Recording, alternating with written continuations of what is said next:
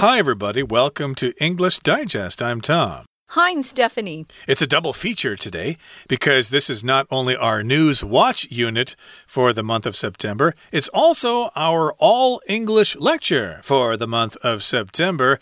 And we've also got two news stories that we'd like to talk to you about. Boy, do I love bees. I love honey, even though it's very sweet. I like bees. And also, there's this problem with the sexualization in sports and whether or not female gymnasts should have the right to uh, wear whatever costume they want to. Yeah, their uniform. Um, you know, all athletes have some sort of uniform to wear. So we'll talk about uh, the German gymnasts deciding they're going to choose their own uniform. And, uh, you know, see how you feel about that. I love bees, Tom, but I don't like being stung by bees. Have you ever been stung by a bee? Uh, yeah, once I think right here in Taiwan, I was Ow. riding my scooter and suddenly I felt this sharp pain in my leg. I don't know why the bee decided to sting me right he got there. you while you were on your scooter? Yeah, it's kind of weird. I couldn't explain it any other way. What else could have caused that sudden pain there? Wow. But uh, yeah, I had to be very careful because I was moving at the time and I suddenly had this pain in my leg. It hurt. Okay, guys, we're going to go ahead and read through both of the newspaper stories, or the news stories, I should say.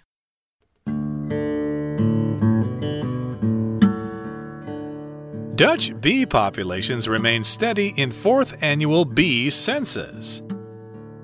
The Netherlands' fourth annual national bee census has produced encouraging news. Its urban bee populations are holding steady.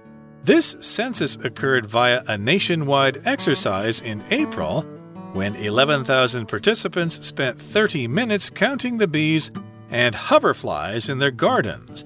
More than 200,000 were counted, with an average of 18 to 20 per garden. These numbers are a hopeful sign that the nation's bees are in good health. The country credits this to the public and private initiatives that Dutch bee lovers have implemented to save these helpful insects. One is Amsterdam's installation of bee hotels, collections of small hollow plant stems for solitary bees to nest in. The city of Utrecht has made 316 of its bus stops into bee stops with rooftop gardens, which attract bees and help absorb rainwater and dust. One woman has launched Honey Highway, which collaborates with Dutch cities to plant wildflowers along highways and waterways, giving bees food and shelter. It's hoped that other countries can imitate these caring measures to protect their own bee populations. Speaking out against sexualization in sports, German gymnasts cover up. The German women's team recently sparked discussion at the European Artistic Gymnastics Championships with their unusual outfit choice. While it's common for female gymnasts to wear leg exposing leotards, three members of the team instead wore full body unitards. Though these are usually worn by athletes for religious reasons, the German gymnasts said they had done so to make a statement against sexualizing female gymnasts' bodies. Elizabeth Seitz, one of the three unitard wearing gymnasts, said she feels every gymnast should be able to decide in which type of suit she feels most comfortable and then do gymnastics. A professor who has written about the sexualization of female athletes says that there is no performance advantage to wearing revealing outfits such as leotards. In fact, self consciousness about how one's body looks in a skimpy uniform can present psychological distractions that detract from female athletes' performance. The German gymnast's choice to perform in the more comfortable unitards shows that it is time to reconsider the unfair standards female athletes are held to in their sports.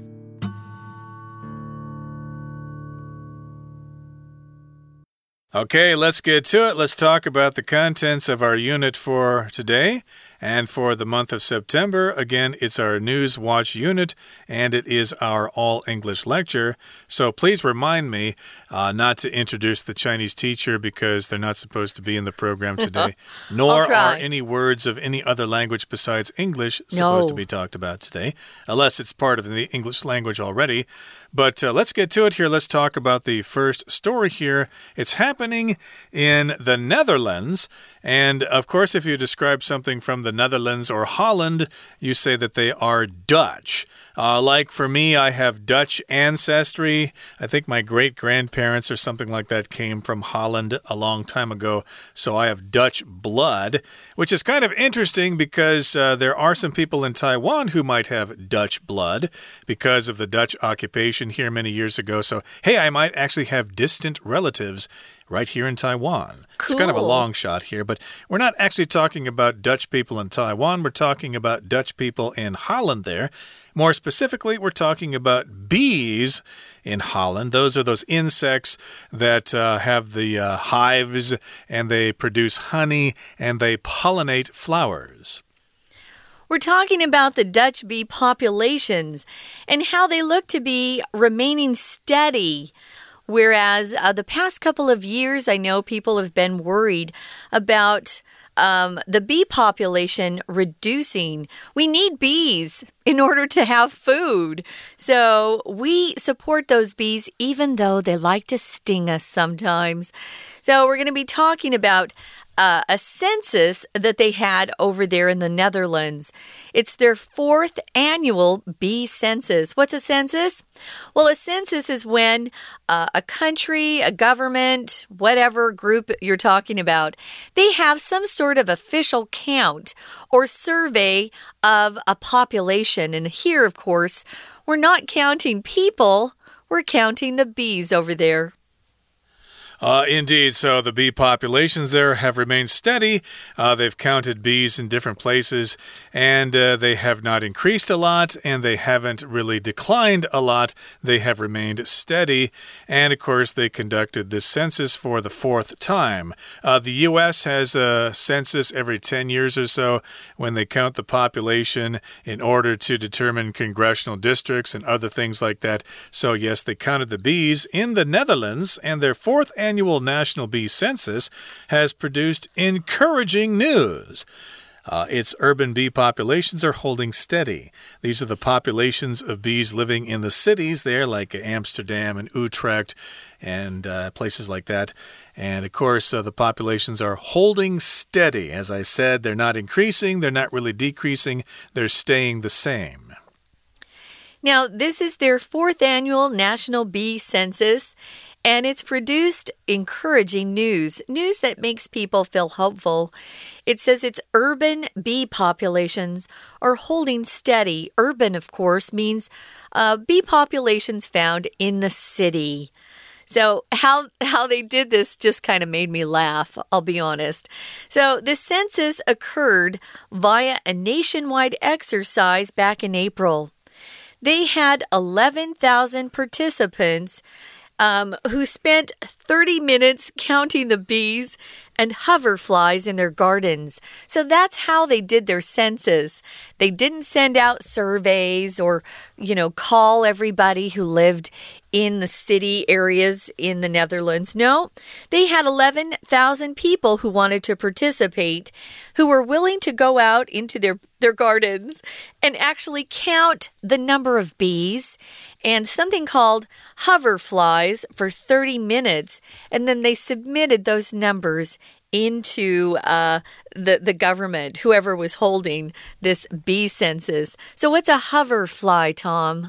Well, actually, I did not know before our lesson, but it uh, appears that hoverflies are insects that are similar to bees and do things very similar to bees. Mm -hmm. They are important in pollination. If we can't get bees and hoverflies to pollinate flowers and plants and things like that, then certain vegetables just won't grow, and most of us are going to starve to death, or we'll have to eat only meat or something like that. But I'm not sure if that would actually work. So, yes, they've uh, measured the populations or they've calculated the populations of bees and hoverflies in the Netherlands, and they found out the populations are pretty much steady. Uh, at least they have been holding steady over the past four times they conducted these censuses. And of course, they've counted them in their gardens. We had lots of people participating. So, if you're a person who participates in a certain kind of activity, you are a participant. And these participants spent about 30 minutes counting the bees and the hoverflies in their gardens. And as a result, more than 200,000 of these insects were counted, with an average of 18 to 20 per garden. And I must assume that the Dutch are probably similar to the English in that they love their gardens, they love their plants, and they love their flowers and stuff like that. So, of course, I'm sure lots of these people were more than happy to go into their gardens and count those bees and those hoverflies. Uh, yeah, and 200,000 uh, were really um, a pretty big number. They were all very happy that they had that many bees that they had been able to count. An average of 18 to 20 per garden. That's quite a few, actually. When I read that, I was thinking of my mom's garden, and we had a lot of flowers in the backyard. And I don't think I ever saw 20 bees at the same time. Of course, we lived in a desert, but still, you know, 20 bees is pretty good per garden. Now, let's move on to the next paragraph, guys. It says the country credits this to the public and private initiatives that Dutch bee lovers have implemented to save these helpful insects. When you credit somebody with doing something, it means you give them a lot of applause. You say, It's because of you that we're able to do this. So a lot of times at the end of a movie you'll you'll see what we call the credits. It'll say who the director is, the writer, the actors. Those are the credits that they roll at the end of a film or even on TV. Sometimes they'll still show the credits at the end. So they're saying who did this? Who put this together? Well, the country says they have a steady population because of the public and also private initiatives or projects that some Dutch bee lovers worked to, to put together to help save the bees in their particular country. Exactly. The Dutch, of course, are very environmentally conscious. And so lots of people there volunteered and they had these private private projects or initiatives and they implemented these programs and they want to save these insects because they are helpful. They don't just sting us, they indeed play a useful role in the production of food and they make a wonderful tasting honey. And one is Amsterdam's installation of bee hotels. So they had an installation there of these bee hotels. And what are they? Well, they are collections of small hollow plant stems for solitary bees to nest in. So, yes, usually plants have a stem. That's kind of the central trunk of a plant. It's kind of the main uh, central stick in a yeah. plant. And these are hollow, which means they're empty inside. And these solitary bees can nest in those uh, plant stems. If you're solitary, you're all by yourself and you're not really hanging out with other people so much. Right. So that was a way for these solitary bees to have a place to stay. They say here to nest in, where they could make these stems a home where they could stay. Remember, they're solitary, so they're all alone. Usually, bees are in some sort of group, right? A beehive. Lots and lots of bees together.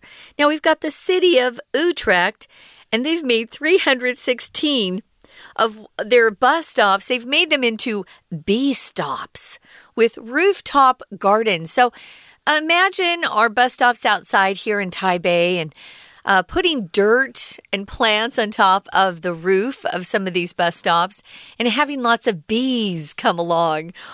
Uh, they would kind of scare me, I'll be honest, Tom. I kind of laughed when I read this. I thought, wow, I don't know if I want bees that close to me as I'm waiting for a bus. I guess the Dutch are okay with that. And uh, these bee stops will also absorb rainwater and dust. They'll kind of suck it all in there. And one woman has launched something called Honey Highway. If you launch someone, you begin a project. You can launch a rocket, you can launch a company. And this particular project, Honey Highway, collaborates with Dutch cities to plant wildflowers along highways and waterways, giving bees food and shelter. So if you collaborate with somebody, you work together with somebody. So this particular initiative, this project, collaborates with various cities in the Netherlands and they plant wildflowers along highways and of course, bees get food from those flowers, and they also get shelter there. They get protection from storms and rain and stuff like that. And it's hoped that other countries can imitate these caring measures to protect their own bee populations. Here, imitate just means to copy something. So, yeah, maybe uh, the Netherlands here are setting a good example. So, some other countries can try this. Maybe even Taiwan can try this to increase our bee populations. Okay, that brings us us to the midway point in our lesson for today. Let's take a break, but please come back in a couple of seconds. We will continue.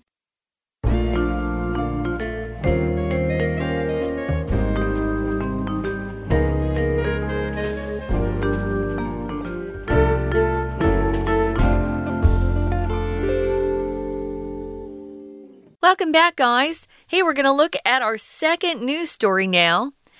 The headline, that's what we call the titles for news stories. The headline is Speaking Out Against Sexualization in Sports. German gymnasts cover up. Sort of, uh, it's not a complete sentence. Most headlines are a little weird, but uh, we try to put a lot of information in a headline. So you might be missing some uh, smaller words like uh, conjunctions like and, the, but, things like that. But we're uh, talking about some German athletes. They're gymnasts, so they participate in gymnastics, and they're speaking out against sexualization in sports. And how are they doing that? Well, they're doing it with their uniforms. They're letting their uniforms speak for them in a way, you could say. Now, if you sexualize somebody, it means you're really focusing on their sex. Uh, lately, we've had a lot of kids being sexualized. So they dr they dress up these little girls like they're prostitutes or they're dancers, and they're supposed to look sexy, but they're four years old, so it's really kind of creepy. Well, it's that same idea. Instead of focusing on the gymnast's athletic ability, those uh, uniforms that they're usually seen in, they kind of focused on how how pretty their bodies are instead of how um, how great of an athlete these women are because they're amazing. Uh, they are, and uh, you know, the men aren't going out there wearing skirts and stuff like that. Uh, they pretty much have those uh, outfits that cover the whole body. So, yes, according to these uh, women in Germany, uh, the women should have the same option as well. But, uh, you know, when I think of a female gymnast doing the floor exercises, I almost always imagine one uh, in those uh, small outfits with the little skirt, or what's that called? The fringe around her waist or something? Mm -hmm. A lot of them don't wear skirts, they're in leotards. Uh, leotards, yeah, but with a little fringe around the outside of it or something like that. Sometimes, yeah. Sometimes. They're focusing on the fact that uh, the leotards have their legs bare. But you know, a lot of those gymnasts, um, they prefer to uh, perform some of their tricks, some of their uh, their skills with those leotards on. These girls are using something different, so let's talk about that. We've got the German women's team who recently sparked discussion at the European Artistic Gymnastics Championships. Why were people talking about them? Why or how did they spark or start discussion? Well, they had very unusual outfits on. Their uniforms were different from some of the other girls, some of the other women. Now, if you spark something, it's a verb we use to say something gets started. So um, it could spark a discussion maybe some words that you say spark a fight. um, a spark a change. Maybe you do something that gets a company that you work for to change a policy. So, what they wore actually sparked discussion. People started talking. Right, so people saw that and they started talking about it, and this happened at the European Artistic Gymnastics Championships, and that was because of their unusual outfit choice. Your outfit, of course, is the set of clothing that you wear uh, men usually don't wear outfits. I would imagine women coming to the office, for example, and one of their coworkers would say, "Oh, I like your outfit because it's matched. You know, the the uh, the pants, the trousers, and the blouse or whatever match, and it's got some nice accessories and something like that. That will be a nice outfit. Uh, men just wear boring old suits to the office. I wouldn't call a suit and a tie an outfit." Yeah, if a guy really likes clothes, you might call him a clothes horse. Um, he probably has outfits. I had a friend who probably spent more time working or worrying about his outfit uh, that he was going to wear to work than I did. So it, it depends on the guy. But yeah, they had unusual outfit choices. It's common for female gymnasts to wear leg exposing leotards. Leotards are very tight to the body, they stretch, they're made out of a very stretchy, elastic fabric because their body has to move in so many different ways. You know, they're doing things like splits, which most people can't do. So, three members of the German team came to that particular championship wearing something unusual. Instead of wearing the leotards with their legs exposed, they were wearing full body unitards. Unitard just means one piece of fabric, and of course, it is similar to a leotard because it's stretchy fabric that it's made out of. But it covers the whole body, including the arms and the legs, so I guess very little skin is exposed. We should mention the word leotard, uh, I think, uh, comes from a French trapeze artist who lived in the 1800s. So I guess he wore an outfit like that. So nowadays we have this word leotard. And now there's a new word that I didn't know about. It's called a unitard. And so it covers the whole body. And though these are usually worn by athletes for religious reasons, the German gymnasts said they had done so to make a statement against sexualizing female gymnasts' bodies. So, yeah, they're usually worn for religious reasons. I'm guessing Muslim women wear them to cover up their body as much as possible. And in this particular case, though, the German gymnasts were not doing it for religious reasons. They did it to make a statement. They don't want. Uh, female gymnast bodies to be sexualized. In other words, it seems like if you want to be a female gymnast, you kind of have to wear an outfit that shows a lot of skin. I don't think it's just the skin, though, Tom. Uh, the leotards, and including the guys, the guy gymnasts, they're skin tight. So I don't think there's much that you're leaving to the imagination.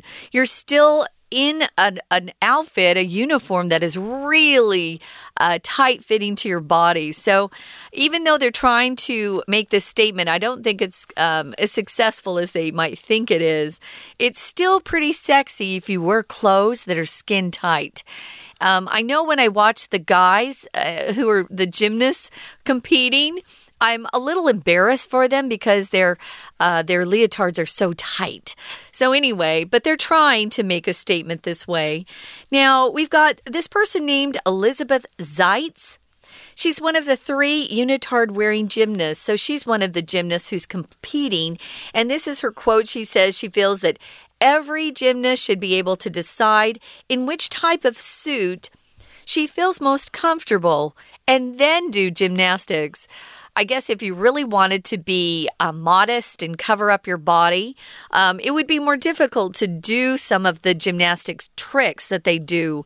You know, they're flipping in the air and they're on that. Uh, the balance beam. Um, you'd probably want to wear as tight an outfit as possible to keep your balance. So I can see why um, they do wear these leotards. Uh, the unitard would seem like it would just be. Um, also very tight fitting, but good to do some of these gymnastic acrobatics that they do. They are doing things that are very scary and dangerous.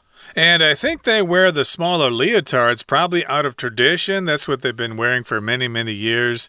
But uh, these uh, German gymnasts feel that uh, women should have the choice to decide what kind of outfit that they feel most comfortable in. I think that's fair, don't you? I, think, I do too. I and of course, uh, they should be judged on their performance skills right. and not uh, the kind of outfit they're wearing. The problem seems... is, is the way they judge Tom. They're looking at angles of the body.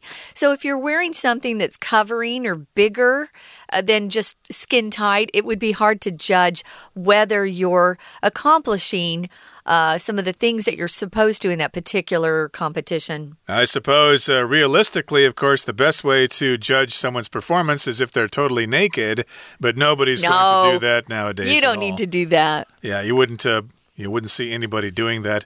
Uh, I think maybe the Greeks did many centuries ago. Yeah, that's how I they think performed they were very in proud Olympics. to perform in the nude. Just but, men. Uh, Just yeah. men. Just men, right? We won't do that uh, in modern times. But a professor who has written about the sexualization of female athletes says that there is no performance advantages to wearing revealing outfits such as leotards. So, this is according to a professor who maybe did some surveys and uh, did some observation of female athletes performing. And this particular professor does not feel that the outfits uh, make any difference. So, yeah, if you wear a, a leotard or a unitard, you'll perform the same, at least according to this professor.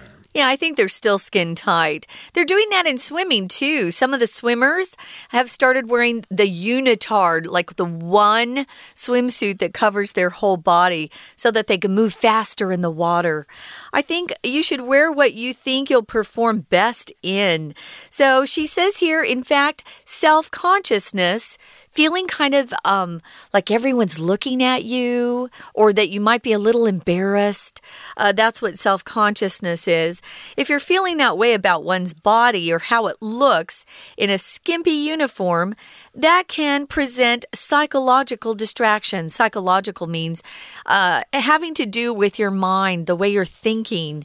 And yeah, I can see that. You know, when they wear those leotards, you see them constantly pulling their leotard down over their butt. Have you noticed that? Mm. I noticed that when they perform, they have to because those shift. So, yeah, I can see why they would want to wear some of these unitards that would cover them more completely. They don't have to constantly adjust to make sure they're being covered sufficiently. A distraction is when something uh, takes your attention away from what you need to focus on. So, yeah, if you can get rid of those distractions that detract from your performance as an athlete, that would be much better.